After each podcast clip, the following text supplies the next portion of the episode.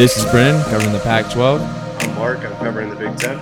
and together we make the Any Given Saturday CFB podcast, giving you live, up to date information, week recaps, and week previews for the weeks to come. And welcome back in. It has been a while since we've done this, um, but such is the off season. Uh, not a lot of news coming in, and then all of a sudden, it seems like over the last two weeks, a bunch of news is coming in. But before we get into that, first of all, Brennan, how you been, brother? Uh, I've been doing pretty good. Uh, I just finished up my summer semester, um, and now I'm just gonna probably work, and then uh, in a couple weeks, gonna head back down to Texas and uh, see Courtney again before school starts. How about Nice. yourself? Uh, I've been hanging in there, uh, just doing work, um, getting ready. I just came back from Phoenix. By the way, if any of you guys are wondering, Phoenix is still hot as shit. So uh, I went down there, saw some family. It was nice to see them. Uh, got to be there during the Suns finals run, so that was kind of cool. Kind of a disappointing end to that, but I mean, different sport, different story. So you know, it, it was it was cool. It was cool to see the Valley come together and watch the Suns make a run at the championship. But other than that, I think they were up 2-0, weren't they? yeah, we were up 2-0 and then we lost four straight. Um, they kind of just it. keyed, yeah, they just kind of keyed in on our offense, and we weren't able to stop Giannis in the paint. So, I mean, it was what it was, but it was still really cool. It's actually the first time since 2001 I've seen my team in the championship, so that was kind of cool. What was that, Steve Nash?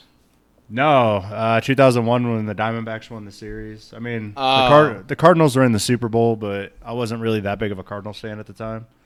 Um, It's But- understandable. you know, it is what it is. But yeah, uh, you so see they're making a Kurt Warner movie? yeah, dude, that thing looks cheesy as hell. Have you yeah, seen it the pretty bad. no, I haven't seen the preview. I just saw the photo of the guy that was playing him in No, his like uniform and his flak jacket. Like looks like he looks all messed up. It looks yeah, pretty no, bad. The, the previews look pretty cheesy. It looks like a cheesy ass movie, but um, so yeah, getting into this news, uh, what we're gonna talk about today. Before we start, before we start here, let's uh, let's make sure people know how to get a hold of us. So, uh, you can find our podcast on Spotify, um, Apple Podcasts, uh, I believe Amazon Podcasts, and um, all the other major um, podcasting platforms. Uh, you can find us on Facebook at any given Saturday CFB. Uh, give our page a like. Go ahead and leave a comment. You go ahead and send us a message, whatever you want to do. Uh, we're on Instagram also any given Saturday CFB, and then Twitter at NECFB. Um, we're kind of poor at running our social media, but we are there. And uh, if you do send us a message or a tweet or something, we will get back to you. Um, and then Yeah, our, also, face- if you our got any- Facebook page definitely doesn't lie. We are very responsive to messages. Very responsive. Yeah. I think with the side note, I think with Facebook, I think if you get a message on uh, Facebook, it goes to like Instagram, or if you get, a, I don't know how that all that is, but anyways, and then uh, if you got any questions or want to reach out to us at any way, um, you can email us at any given Saturday CFB at gmail.com, and uh, usually I'm pretty responsive when uh, we get emails and back Yeah. and forth. Mark does not have the email set up. I dude, I have too many emails going on with work and personal that Brennan usually handles our email. So um, any business ventures or just any comments about the show, go ahead and drop a line, and Brennan will happily take care of that. And Yeah, it's it's it's pretty easy actually. Uh, once I got the Gmail app downloaded, because as soon as we get something, it'll uh, like give me a notification. Otherwise, I I probably wouldn't check it very often. But yeah. it, yeah, So- so, I don't know, man. I want to jump right in. This this part of the news has absolutely captivated me. So we're going to be going over a few things. Obviously, spring ball is kind of the hot topic right now with our programs. Spring ball wrapping up, going into fall ball, getting ready for camps, and getting ready for the start of the season next month.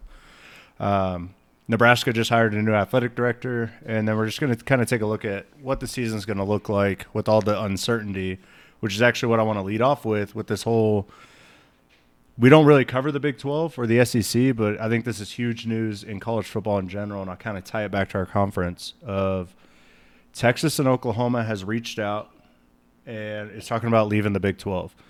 Um, I have read up extensively on this, and the reason is um, is they're trying to align a super conference with the SEC. So it'd be the very first 16 team super conference if this happens. The announcement is expected tomorrow, Monday, the 26th. The official announcement is expected that Texas and Oklahoma will be leaving the Big 12. There's articles that I've read that they're going to wait until 2025 when their contract is up with the Big 12 for media rights. Um, but there's also thoughts that they'll start competing in the SEC as soon as 2022. Um, Yeah, they- the way that'll work is if they do leave the Big 12 conference and go to the SEC next year in 2022, the Big 12 will still hold those media rights, so they'll still hold the, the TV rights and everything like that, but they will compete in the SEC. And the way this kind of ties back to us is if they go to a 16 team super conference, the Big 12 is going to basically dissolve because their biggest team will be Kansas State now.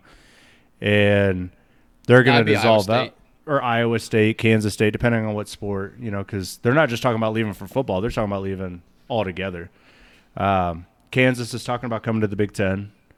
Iowa State's talking about coming to the Big Ten. Kansas State's talking about going to like the Mountain West Conference or something like that. So there's so much uncertainty, but they're trying to align the four super conferences and supersede away from the NCAA.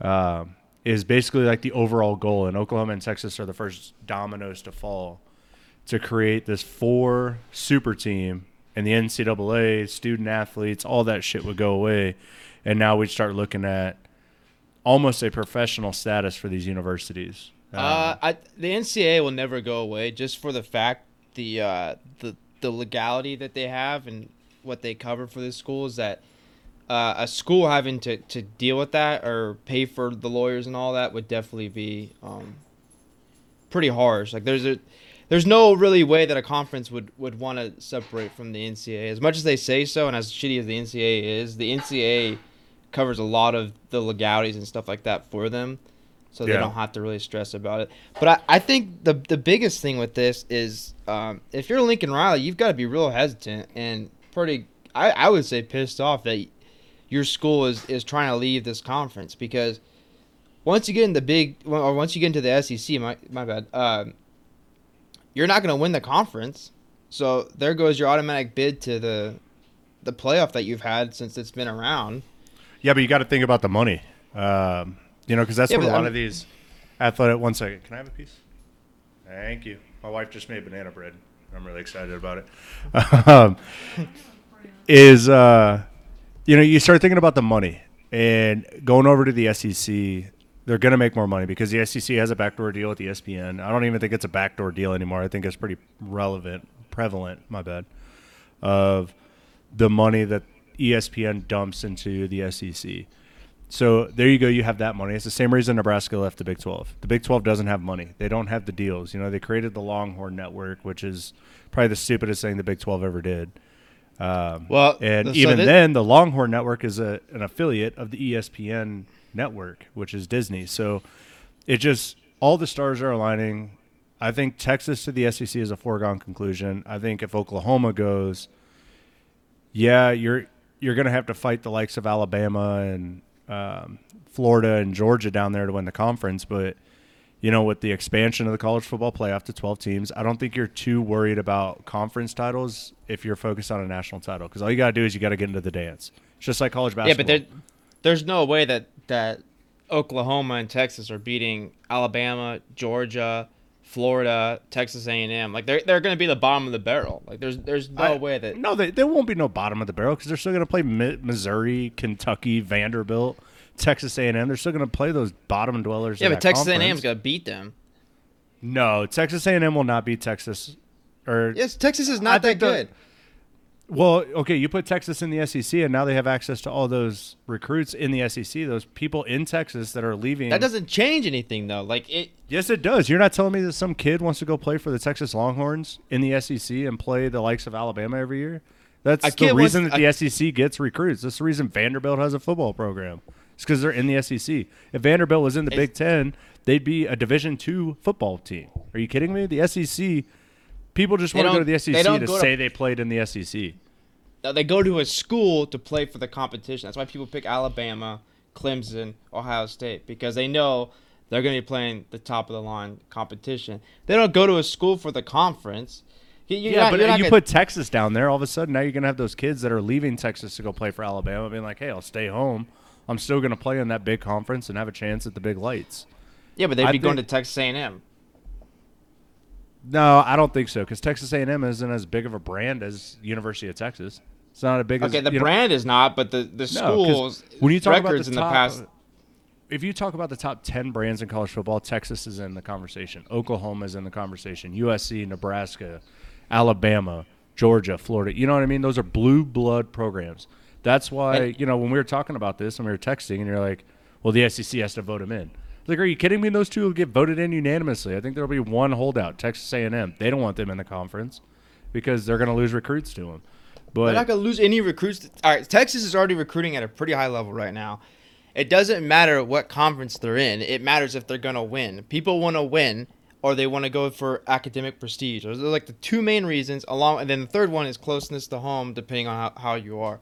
It has nothing to do with your conference. Otherwise, the Mountain West or the uh, whatever one Cincinnati's in, I can't remember what was it, the AAC? yeah, the uh, Atlantic American, I don't know. Yeah, some, something the like that. The American Conference, I think is what it is. Yeah.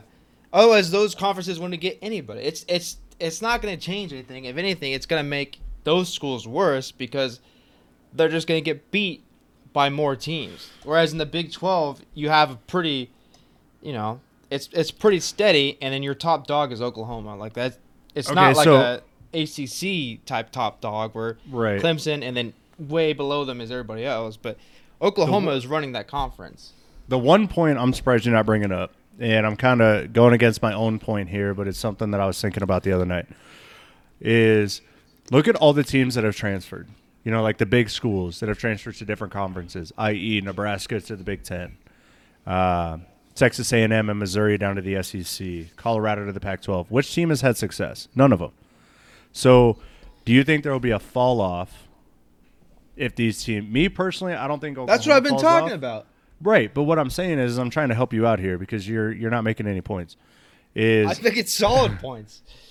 do you think Oklahoma has a fall off? And not I'm not talking like they lose one or two more games a year. Do you think that they end up like Nebraska where they're just in dire straits, where the university is now at one point we're a championship caliber team in more than one sport. Now they're searching for an identity.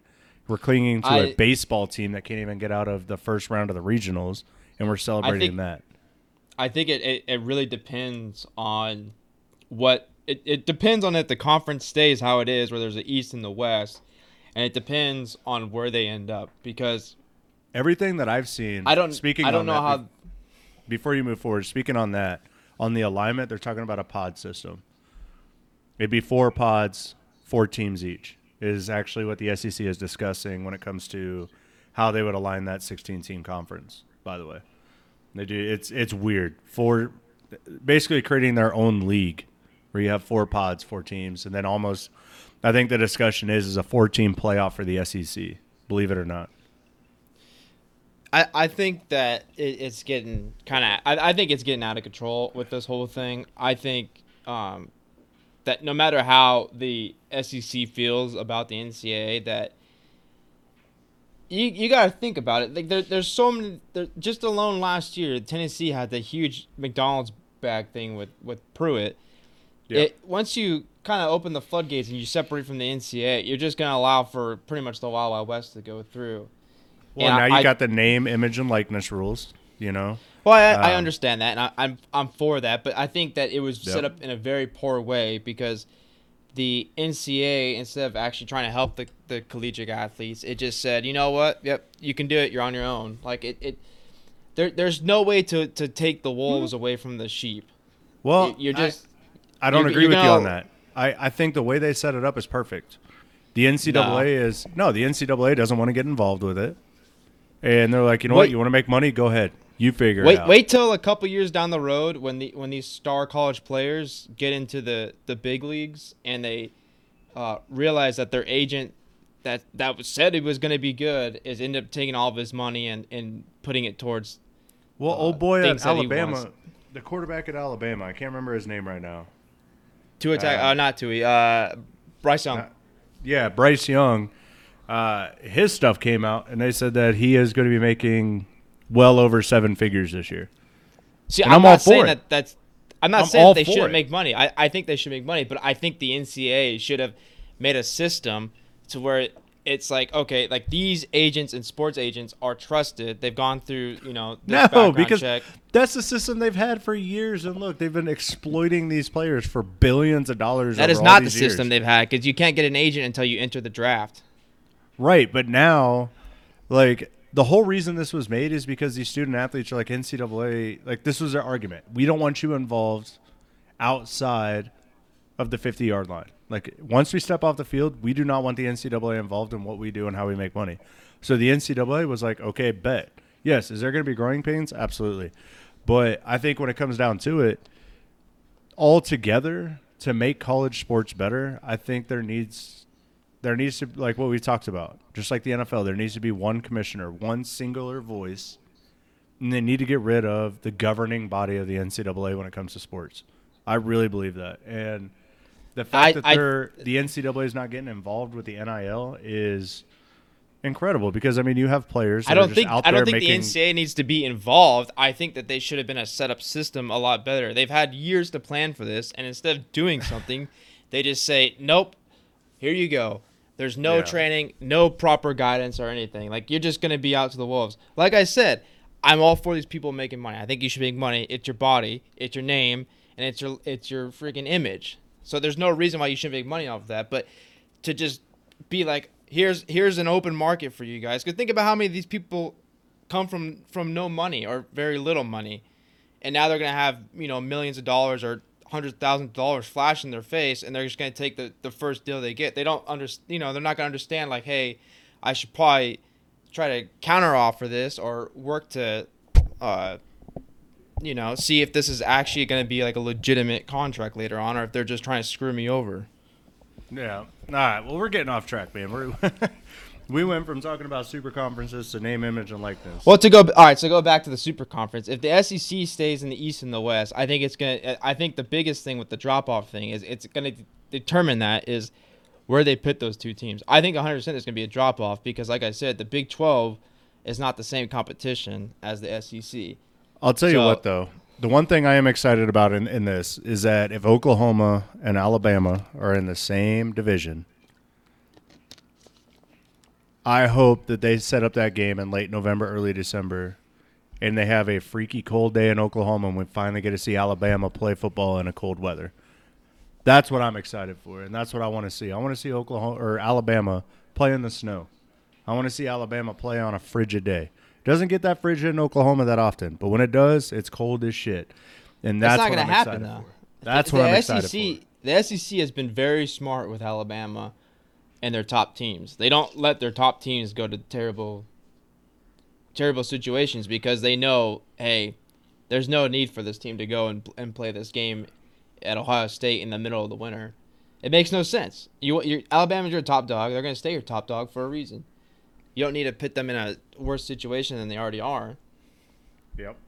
That, I- and like No, I going, agree. I don't think the SEC will ever let it happen, but there's sometimes it just It'd be Yeah. nice. the scheduling happens. The you know, maybe a freak winter storm comes through and all of a sudden Alabama has to play in Oklahoma on a frigid October night. I think that would be incredible. I would be They'd still stomp them. I don't think so. I don't think they'd stomp them. Alabama's never played in those. Yeah, but Oklahoma, I don't think has even ever come close to beating Alabama. No, they haven't. Well, I mean, Yeah, we could probably go back like 40 years and find a game that Oklahoma beat Well, okay, yeah, in Alabama. the, in the playoff system, Oklahoma has not No. come close to being Alabama, and that, that's No. what I'm saying though. I don't like- even think in the BCS era they've even. Uh, Yeah, no. Well, no. at- Oklahoma beat LSU. My bad. Because you got to look at, uh, you know, look at that. Alabama's top dog of the SEC, and Oklahoma doesn't even come close to to, to touching them. Georgia is right beneath them, and then you have Florida, and you have Texas A&M, who's rising right now. There, there's just Oklahoma. Is, it was the top dog of the Big 12. Should stay in the Big 12 just because of that, because it's going to guarantee them a bid to the college football playoff. Because nobody's going to beat them in that conference. Texas is even worse than Oklahoma. They had a terrible season last year, and it's only going to be worse. So I I don't think that those teams will benefit very much. And I looked at the distribution, and they made 34.5 million last year from the Big 12, and it looks like this last year the SEC only distributed 23 million dollars to its 14 schools. So I don't understand the money aspect of it because yes, the SEC has all these deals, but in reality, you're probably going to make more money in the Big 12 because you're going to be the highlighted teams. Like you're the Big 12's money pusher, so the Big 12 is going to put money, about, you know, they're going to put you in the spots to make money. Whereas you go to the SEC and you're just like another Vanderbilt, Missouri. Like no one really gives a shit about you. You're just going to kind of be there. Yeah. Well, I'll make this one last point, and then we'll move forward with our next topic. Is I like you know like I opened this this whole thing up with is I think that there's an ulterior motive there. I think that the NCAA and the SEC and the Big 12 are trying to create these four super conferences just for TV rights. And then, you know, if we go back, we start talking about uh, the college football playoff expansion to 12 teams, you know, 12, 12 teams, four super conferences. You take the top three from each. You know, now now we start talking about where these motives for a super conference are coming from, and I don't know. Like, call me a, a chaoticist or however that word goes, but I want to see it happen just to see the college football landscape. You know, give me something to read about. Because Yeah. this off season is actually up until this news broke has been pretty pretty boring. Uh, with news about college football, other than the name, image, and likeness coming out, the college football video game coming back, and then now this. Those are the big three stories. Other than that, there hasn't really been much. Um, but speaking of the next big topic um, that I want to get into is uh, Bill Moos announced uh, about two weeks ago that he was going to be stepping down as the athletic director at Nebraska, and went into a frenzy for about three or four days trying to find a new athletic director. And then Trev Alberts was announced as the new athletic director of Nebraska. What do you think of the hire? Uh, I haven't actually followed this. I just saw the the one thing that I uh, um, kind of was was amazed with with the story was the fact that Moos didn't attend any sporting events. I don't know if you read that read about that, but he had not been to any sporting events, and then he would just send people from his office to go to them Mm-hmm. to like be his thing. I, I, I didn't know that, and I thought that was pretty insane. It looks like uh, Trev Alberts was a former football player, which is a ter- that alone doesn't sound like it's going to be a very good hire. Yeah, he was uh, he was on the 1994 team, won a national championship with the team, um, and then he went to the NFL. He got hurt. Um, he was a defensive player, by the way. He was a linebacker. Uh, he Yeah, got hurt. He got hurt up in the NFL, and then he pursued a career and ended up becoming the athletic director at the University of Nebraska of Omaha. He was the athletic director over there at UNO. Um, under his tenure, though, the football program and the wrestling program were scratched, and I think that's his one hit that Scott Frost is yet to come out and talk about. Uh, he Their refuses their to talk hockey about team it. though, their hockey team though for UNO is, is really good.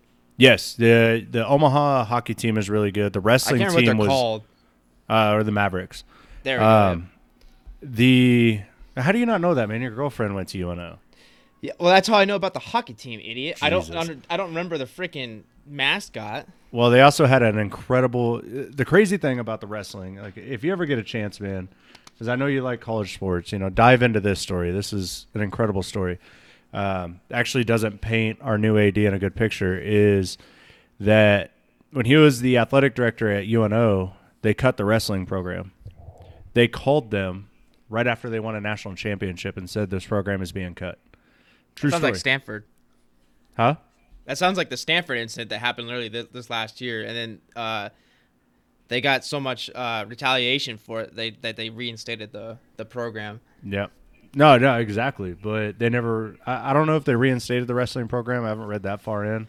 It's- Not a big University of Nebraska Omaha fan, but Yeah, it's Uh, it's never a, a good thing to hire a former football player for from your school. Like I get it, like UNO and UNL are you know technically different campuses, but it's the Yeah. same school. it's the same school. Yes, it, So it's, it it, it it's makes the same school, different. Like because you also got University of Nebraska Wesleyan and University of Nebraska Kearney. So yeah.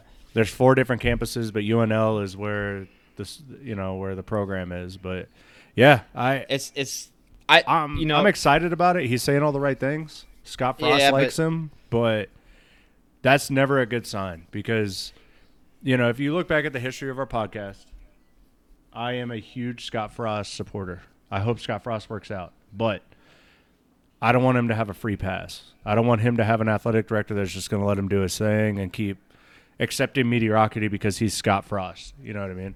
Um, and the fact that Trev Alberts has already went on record saying Scott Frost is our head coach, I'm like, uh, that's not a good sign because Scott Frost can just sit there and collect his seven, eight million dollars a year and post a five and seven record and be happy with it. You know what I mean? So Yeah, just just from USC, from you know the past you know ten plus years, uh, they went uh, longer than that actually. They they've hired nothing but uh, former football players, and it has done nothing but hurt them. And they finally got an actual AD this last you know a couple years ago with uh, Mike Bohn, and it, it's it's not done nothing but help everything around the athletics. So I I'm just not a big advocate of hiring somebody who's only you know experience before he did it was uh, a football player at your school. So I I Yeah. you know I guess you know like you said he was the AD at UNO, but that is a very small school and very small in in you know comparison to UNL. Um, Yeah, going from UNO to University of Nebraska, playing you know for the Huskers is, you know that's that's a big jump.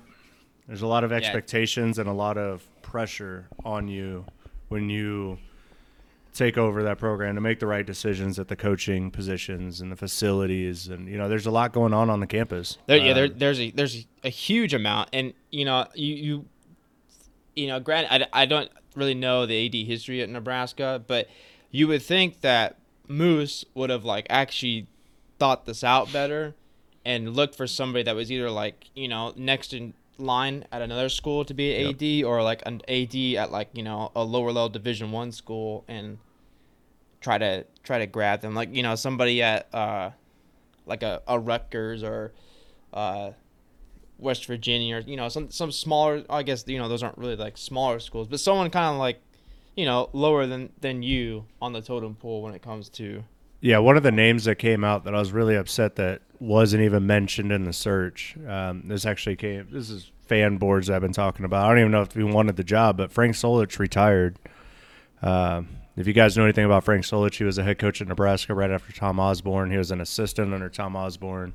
Took Nebraska to the 2001 national championship, um, and where we got boat raced by Miami, and then he ended up getting fired and he went and took the job at Ohio, and he was a coach at Ohio. He's the winningest coach in that conference's history. He took him to millions of bowl games. I think he took him to like 12 out of 13 bowl games or something like that. And he retired right when Bill Moos announced his retirement, and we're like, "Yo, let's go get Frank." And let's let's you know Frank Solich should be our athletic director, but I don't know. I'm not. I wouldn't be a huge fan of that either, really. Why? I mean, Tom Osborne did it, and Tom Osborne almost had Nebraska back up at the level that we were at. You know, we were winning but- ten games a season. He had the right guy in there. He had I, Bo Pelini. I, underst- I understand that, but like, as an AD, you're not just looking at football. You're looking at every sport, including the Olympic sports. And so, yes, a football head coach can manage a group of people as a football team, but you want someone that actually understands the ins and outs of an athletic department, especially for a big school like that. Because if you hire somebody that doesn't, I'm telling you, you can look at USC's past, you know, 20 years. It doesn't pay well to you. Like the only reason why early USC, early 2000s USC was good it was because they just got lucky with Pete Carroll. He was like, I think he was the third choice, uh, and he just happened to be an outstanding coach. Otherwise, that's- it would be since the 90s that they'd other- be losing. no, that's fine at any other school, but let's be real. At Nebraska, there's only one team. Like the basketball team, the baseball team, the wrestling team, all those other teams, they fill the void until football season. Yes, I understand that, but you ha- you have to, even though you f- you feel that way, you still have to, you know, manage those teams and give them the right funding, and then you know all that. So if you have someone that has no experience with athletic departments, it doesn't pay well for you. Because not only are you managing that, but you got to do funding for your, your you know your teams and stuff like that, and then you've got to do the schedules and all that stuff, and it's just.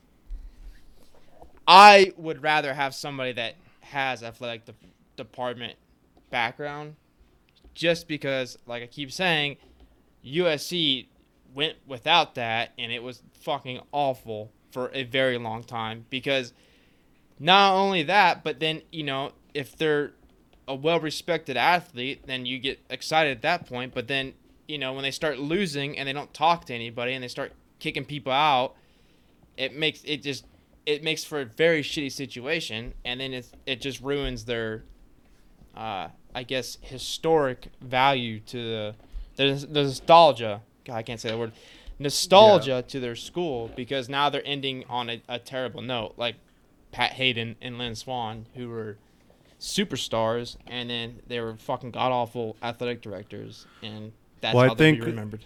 Well, I think what's going to help. Uh, what I think is going to help Trev Alberts is he's coming in. Nebraska has the most talented roster on the football program in Scott Frost's tenure. They have the top recruiting class in basketball ever seen. We finally have a real coach in baseball.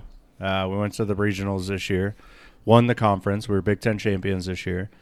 Um, the wrestling program is good as usual. The volleyball program is the number one team in the nation. So all the teams are lining up to have big years at Nebraska, um, or at least improve and build yeah. on success. But you know what happens when Nebraska posts a four and eight season in football or in basketball? They don't get another winning record. Is Fred Hoiberg out? Is Scott Frost out? If Nebraska baseball doesn't take off to the next level and go to the super regionals or even the World Series, is Will Bolt on the hot seat? You know, is is Trev it Alberts? makes no sense why why Nebraska isn't like always contending to at least be in like you know the the Final Four or the.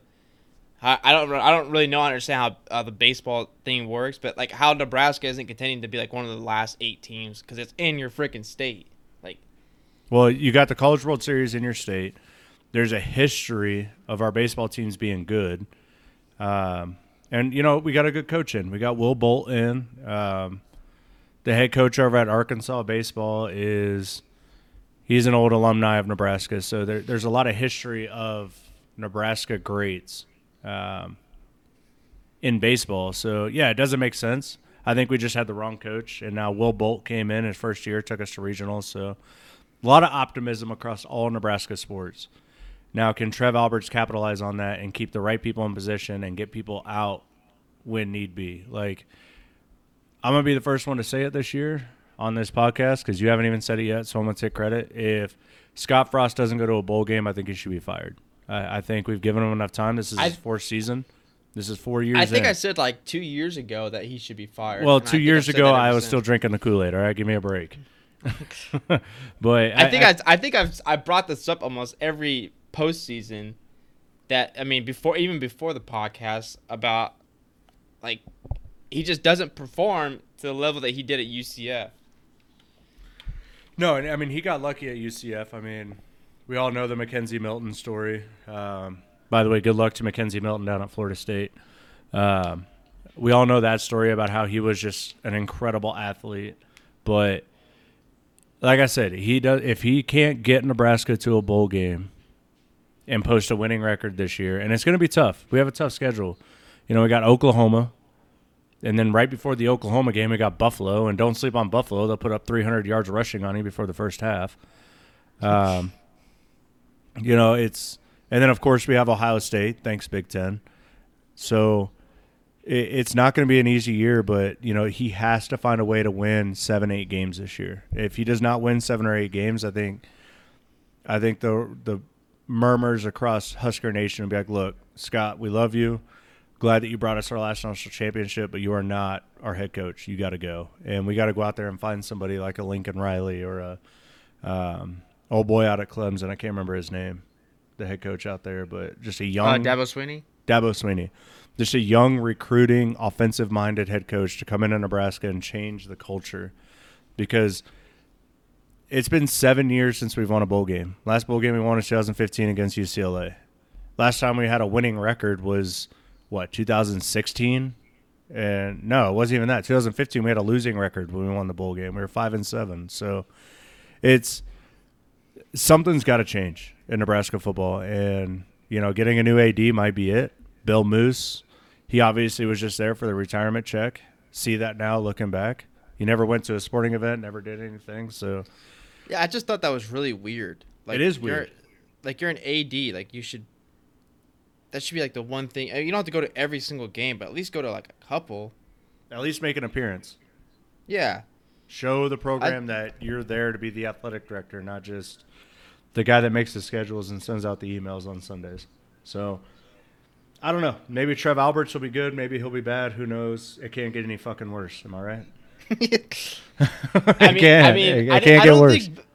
I don't think Bill Moos was like a terrible AD. It just really struck me as odd, as odd when I found out that he didn't go to any games. Like, Well, he obviously wasn't good. I mean, what did what Well, did, yeah. what did the football program do while he was the head coach? Nothing. They didn't improve. They did nothing. So, you know, there's got to be a change. And you know, as long as Bill Moos was the athletic director, Scott Frost is going to be the head coach. So, I'm hoping Trev Alberts doesn't use the good old boy system and keep Scott Frost in his back pocket. But who knows? He's an old football player, so he probably will keep him in his back pocket. But yeah, it's it's it's his first year is gonna is he's gonna use it as an excuse. So I mean, you already know that's gonna happen. Well, I agree with that because I don't want to end up in another buyout situation where we're still paying Bo Pelini. Um, yeah, I mean, uh, shit, Scott look at, Frost, I think, uh, has three years left on his contract. So Look at uh, uh, uh, Gus Malzahn. Literally got fired, and that was like a twenty million dollar buyout. And then within like a couple of months of being fired, he picked up another job at. Oh, where did he go? Gus. oh, I have no idea, but no, I don't. I don't want to see a situation where we're paying Scott Frost for the He- rest of his life. He's a coach at UCF now. Ironic. Li- li- so literally, he's he made twenty million dollars just to leave, and then now and now he's getting paid again to be a coach. Like it's Go get being a head paper coach has got to be awesome. Yeah, dude, terribly, and still get paid. getting paid to leave. Yeah. I wish I wish real life worked that way, man. So Yeah, all it's, right. it's insane. Well, Trev Alberts, welcome to Husker Nation. I hope that you get Nebraska football back on the right track. I'm tired of being ashamed to be a Husker fan, even though I'm still proud. But let's be real, it, it's kind of hard to be a Husker fan right now. So, all right, well, good looking back at uh, at spring football and looking at all these practices and obviously the spring game, the red white game, and then whatever USC wants to call it. Um, Uh, spring showcase. Jesus, okay. Um, it's been like that for a couple of years. I, a few years actually. I think. The spring showcase, huh? All right. Um, what what what do you see in spring ball that has you optimistic that USC could compete for a conference championship? Um, I don't. I mean, I I don't know really, but like the defense looks way more vicious than it has in past years, and I think that the defensive coaching staff is probably like top tier. Um, I don't think Todd, Todd Orlando is like a top tier defensive coach. I think he's a really good one, but I think that the assistants they've put around him have been awesome hires. Like not hires that they would have made under the previous uh, regimes, Okay. but I, I think it's going to be a, a really good defense. Uh, offense is the same pretty much, other than the offensive line coach uh, got fired and they hired a uh, air raid guy from.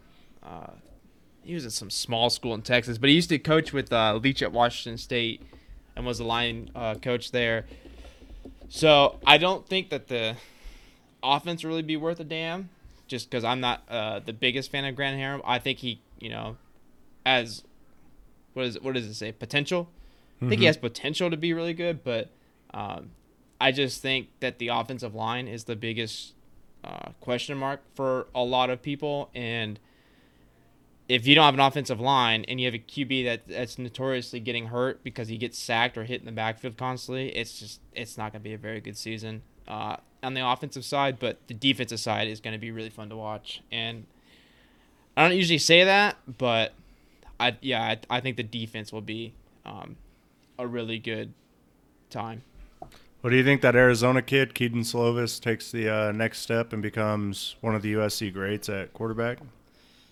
Uh, so I, I don't really talk a lot of crap about him. Uh, but his his freshman year, he already broke uh, a, a crap load of records and holds quite a bit. Think and you got to think back to a lot of the USC quarterbacks. The USC is, is QBU for um, a lot of people, regardless of how you think they do in the NFL. That what they produce at the college level is, is absolutely insane. It's what they've been doing for since the dawn of time.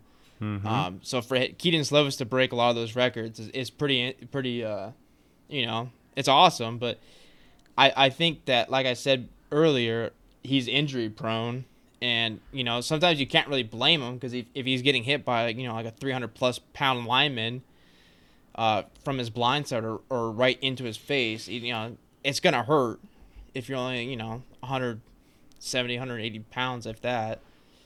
Um, but I I think he has you know yet again potential to uh, get back to what he had his freshman year uh, in the beginning and and make some pretty good plays. But uh, last season he looked scared and his arm didn't look too well, even though they said he wasn't injured. But um, especially you watch the the conference championship game with the uh, the Pac-12 against the Ducks. I don't know if you saw that, but he just did not look good. And um, at the very end of the game, instead of throwing the ball out of bounds by a good bit, he threw it pretty much to like the um, sideline and uh, got picked off right at the end. So it was just, I don't know. I, I, I don't know if something was going on with his psyche or if his arm was really injured, but um, apparently he looks good. I haven't really seen much on him. Uh, but the backup QBs, though, uh, one freshman out of uh, I think he's Utah? at Utah.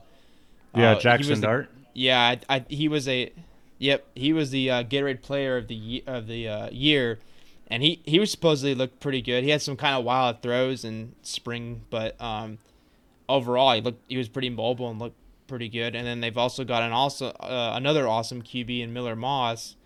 Uh, who's more of your kind of pocket passer type guy. Um, not Well- too not too wild, but How did um how did they all look in spring ball though? Um, to be honest with you, I didn't really watch the spring game. Uh, I can't remember what I was doing, but uh, from what I heard, uh, like like I was saying, Jackson Dart and and uh, Miller Moss kind of making uh, freshman, you know, freshman plays.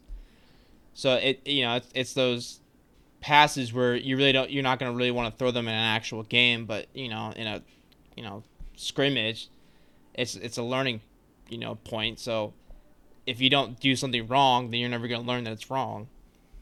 In a sense, so you're you're getting your first looks at um, a college level defense, which is really good. Uh, def- the defense is, and uh, I think quite a bit of their players were actually injured before the spring game, so it wasn't like anything um, like fantastic. I would say. Yeah. I think I think looking at that, that I don't know that USC has never really like USC has just never really like made the spring game like a, a, a spring showcase like a big thing really like during the the Pete days like you know it obviously he'd let like all kinds of people out there and, and it was you know big thing but I would say now you know over the last few years even decade it just really hasn't been anything Yeah, I think looking at that conference though, um, when you start thinking about teams that can compete, I think USC has a good shot. Unlike my squad, Nebraska, um, you know, we actually have to play against real teams. So, um, Well, I th- I think uh, USC has a really easy schedule this year when it comes to conference play, because they don't have Oregon and I believe they don't have Washington. I'd have to look at the schedule, uh, but I know they don't have Oregon, and that seems to be their their biggest problem. That they every time they play them, they can't seem to freaking play the damn game of football. Just play the game. And, uh, it's just and then with ASU, you know, we don't know what's going to go on with them. So they're they're poised to be a really good team, but you know if they don't have a freaking coaching staff, then God knows what they're going to turn into. Yeah, I. We'll see. I think. I think when we start looking at the roster top to bottom for USC, uh, they got a lot of talent. They got a lot of uh, a lot of way forward for them to move forward and, and be a, a damn good football program. Um, but kind of switching gears here on you is, you know, you go look at Nebraska. So, unlike you, I'm a real fan, and I watched the spring game.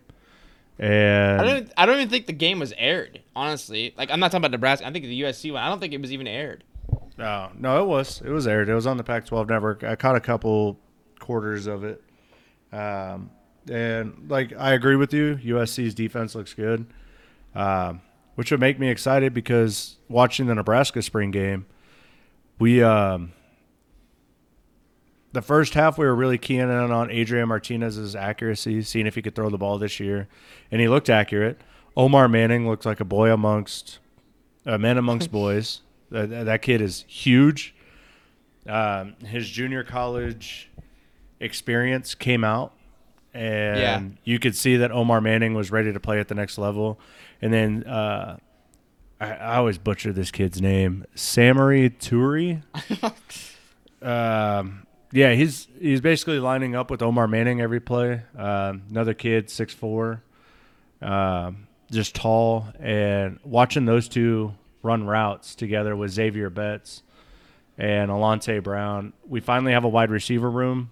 Adrian Martinez looked good, but then we switched it over to the second half, and um, Markese Stepp, Marvin Scott the third, and Sevion Morrison were huge, and 54 times we ran the ball for over 300 yards. So I don't know if that's good on our run game or if that's our defense is about to be shit. Yeah, but um, I mean, we have a good defensive line. Uh, we got Ty Robinson, Damion Daniels, and Ben Stille.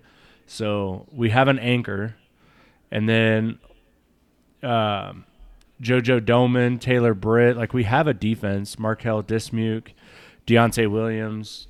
Um, like we have a squad ready to play defense at the Big Ten level, and then Will Honas actually hurt himself during the spring game, and is more than likely not going to be ready. And he was a big, big player on our defense. Will Honas was all over the field, so I'm excited. Like I said, top to bottom, looking at my roster and uh, watching these guys in spring ball, it's like, yo, there's a lot of opportunity there. But again, it's like, did our offense look so good because our defense is terrible, which has been Nebraska's calling card in the Big Ten ever since we went there? Is our defense just has been able to stop these offenses, or is our team ready to make that next step?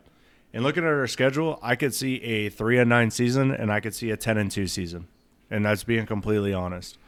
Um, and Yeah, it's- anywhere in between. It's gonna be a, a tough one for them. Uh, it, it it's gonna be a, uh, the first few games should be you know that should really tell you how the season's gonna go for Nebraska. Um, because after you know I think what does they play Ohio State week five or week four? Uh, Oklahoma, we play them the fourth game of the season. We play Illinois, Fordham, Buffalo, and then Oklahoma. Yeah, so I realistically the first three games they should be three and zero, and if they're not, then that's gonna tell you okay this is gonna be a pretty bad season, or mm-hmm. maybe they just get hot at the right time. Yeah, I believe it or not, I think that Oklahoma game is going to say a lot about where Nebraska's at. We're not going to win the football game. All right. If you're a Husker fan, you listen to this podcast, I'm sorry. I promise you I'm as big of a Husker fan as you are, if not maybe a little bit bigger. But we are not beating Oklahoma. Get that thought out of your head.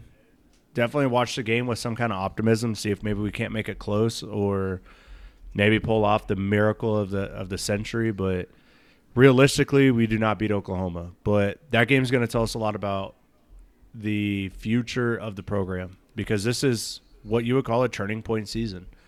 This is Yeah. Scott Frost's fourth year. You know, he's he's gotten all of his recruits in, and now they're not just true freshmen. These guys are sophomores. These guys are juniors.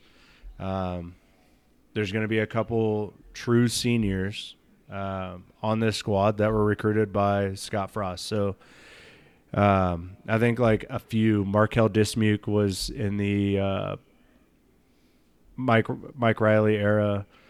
Um, I think he's one of the only ones still left from Riley's team. So this is Scott Frost's team. You know, this is his squad. So this year is going to tell us a lot about where is Scott Frost taking us because this is his team. You have one player on here or two.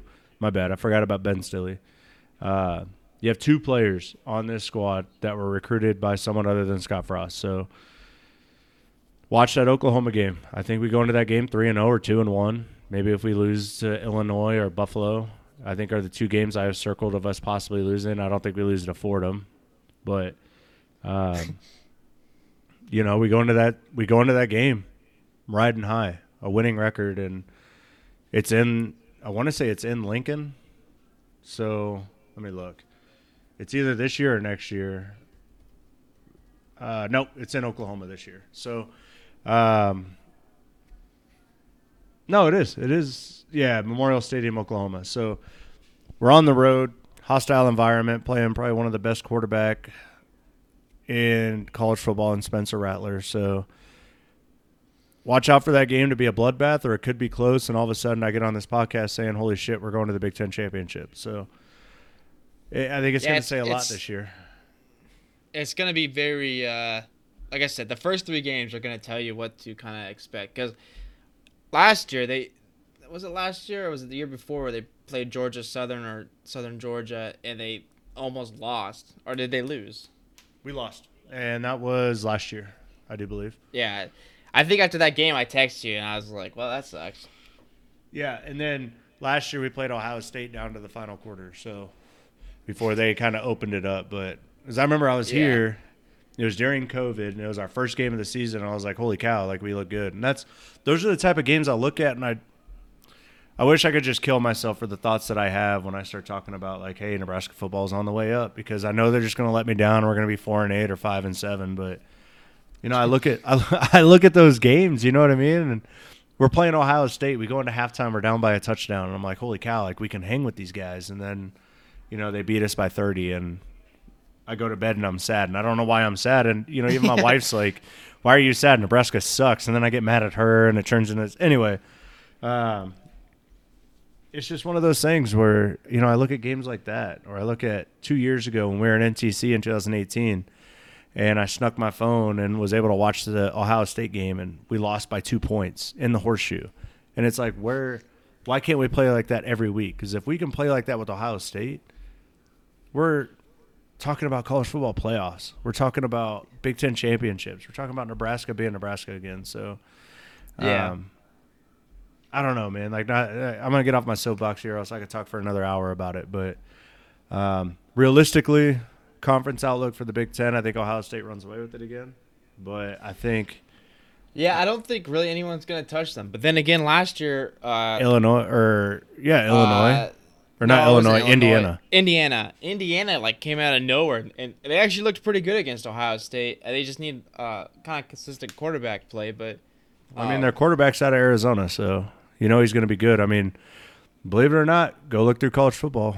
Some of the top quarterbacks in the nation right now are from the state of Arizona. Arizona is quarterback state right now. You want a good quarterback? Uh, so go, go to Arizona. Side side note to that, uh, actually, a lot of the talent is coming from uh, Arizona. Not a lot, not a lot of it, but a lot of talent is coming out of those areas now because a lot of people are leaving California and moving to those areas.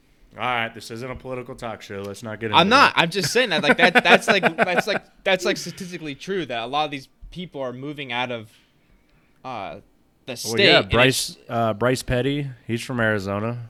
Um, there's I'm not saying that every single top recruit out of these states is from California. I'm just saying that a lot of, you know, as a whole, a lot of the talent is coming into other areas because families have moved over the years to other states and has come to where it's at. Yeah, like um, Spencer Rattler. He came out of my old high school at Pinnacle. So um, Pinnacle. He was he was a douche. I don't know if you ever watched his QB one thing, but he was a freaking douche. No, yeah, dude. Trust me, I know. I I'm not gonna put my sister in law's business out there, but I know firsthand he's a giant douchebag.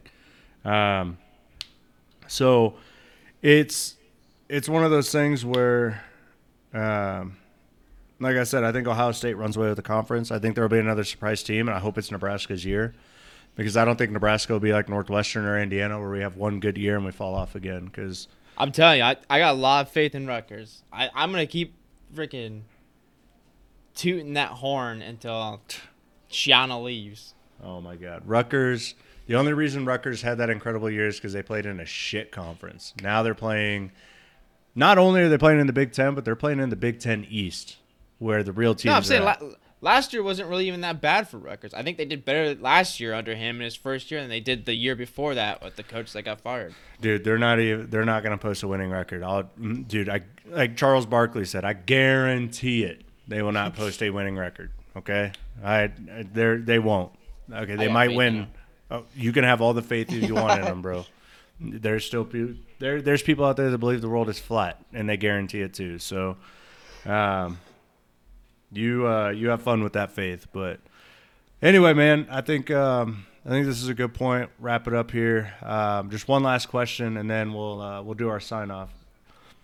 All time, from the time they began to the time to right now, who's your favorite all time USC football player? Oh man, um, Yep, put you on the spot. Come on, you got 20 seconds. I'd probably say Reggie Bush. Rich Bush, Reggie Bush. Reggie Bush. Okay, I was like Rich Bush. Who the fuck? Reggie Bush, huh? Just because, like when I was starting, well, when I started becoming a fan of USC, it was still Carson Palmer and uh, Troy Polamalu were kind of the big names, and Mike Williams and all that. Well, I don't know. I'd say Reggie Bush, and then uh, Mike Williams is a close second, just because he was like one of the best receivers I've ever watched, um, ever in in my time of, of watching. Uh, college football, and and he would have broke uh, even more records at USC, or held more records at USC had he played his uh, senior year. All right. Well, since you're not going to ask, yeah, there it is. I was about to say, since you're not going to ask me, I'm just going to throw it out there. Uh, my favorite all-time player, always and forever, will be Brook Berringer, backup quarterback, 94, 95. Um, probably one of the best arm talents Nebraska ever saw. His life was tragically taken in '96, right before the NFL draft.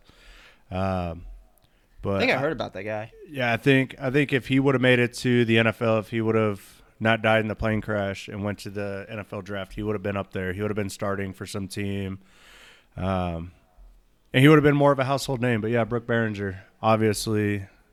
Uh, I've known a few Huskers that I've played personally, um, like Ben Lester. I knew him. Uh, actually, grew up with the kid. Um Matt Davison was from my little small town. He's uh, still a big fixture in the University of Nebraska, but um, he was from my little small town. I actually had a personal relationship with him. Got to hang out with Eric Crouch a few times, but yeah, Okay. hundred percent. Brook Berringer, my favorite um, Husker of all time. So anyway, like we said at the beginning of the podcast, uh, you can reach us at pretty much any any social media platform out there at any given Saturday CFB, Facebook, Twitter, Instagram. Um, the only thing we don't have is Snapchat because Snapchat ruins marriages. Uh, and you can read it, reach us on email. Well, I don't think we really need a Snapchat. I don't think we do anything that's that, that's really Snapchat worthy. You're not gonna. No, I'd probably just get drunk and post titty pictures on there. So you know what? I might make one. We might get a couple more followers. It might be creepy, but we'll get them. You're just gonna uh, post them out yourself. Yeah, dude. Um, you can reach us on, uh, shoot us a line at any given Saturday, CFB at gmail.com. And um, as always, we're very responsive to our social media. Hit us up. And um, as football season winds up, expect more weekly podcasts to be coming out next week. Uh, will be another new episode we'll be dropping. And uh, stay tuned to our Facebook for what that'll be covering. And as always, go Big Red. Fight on.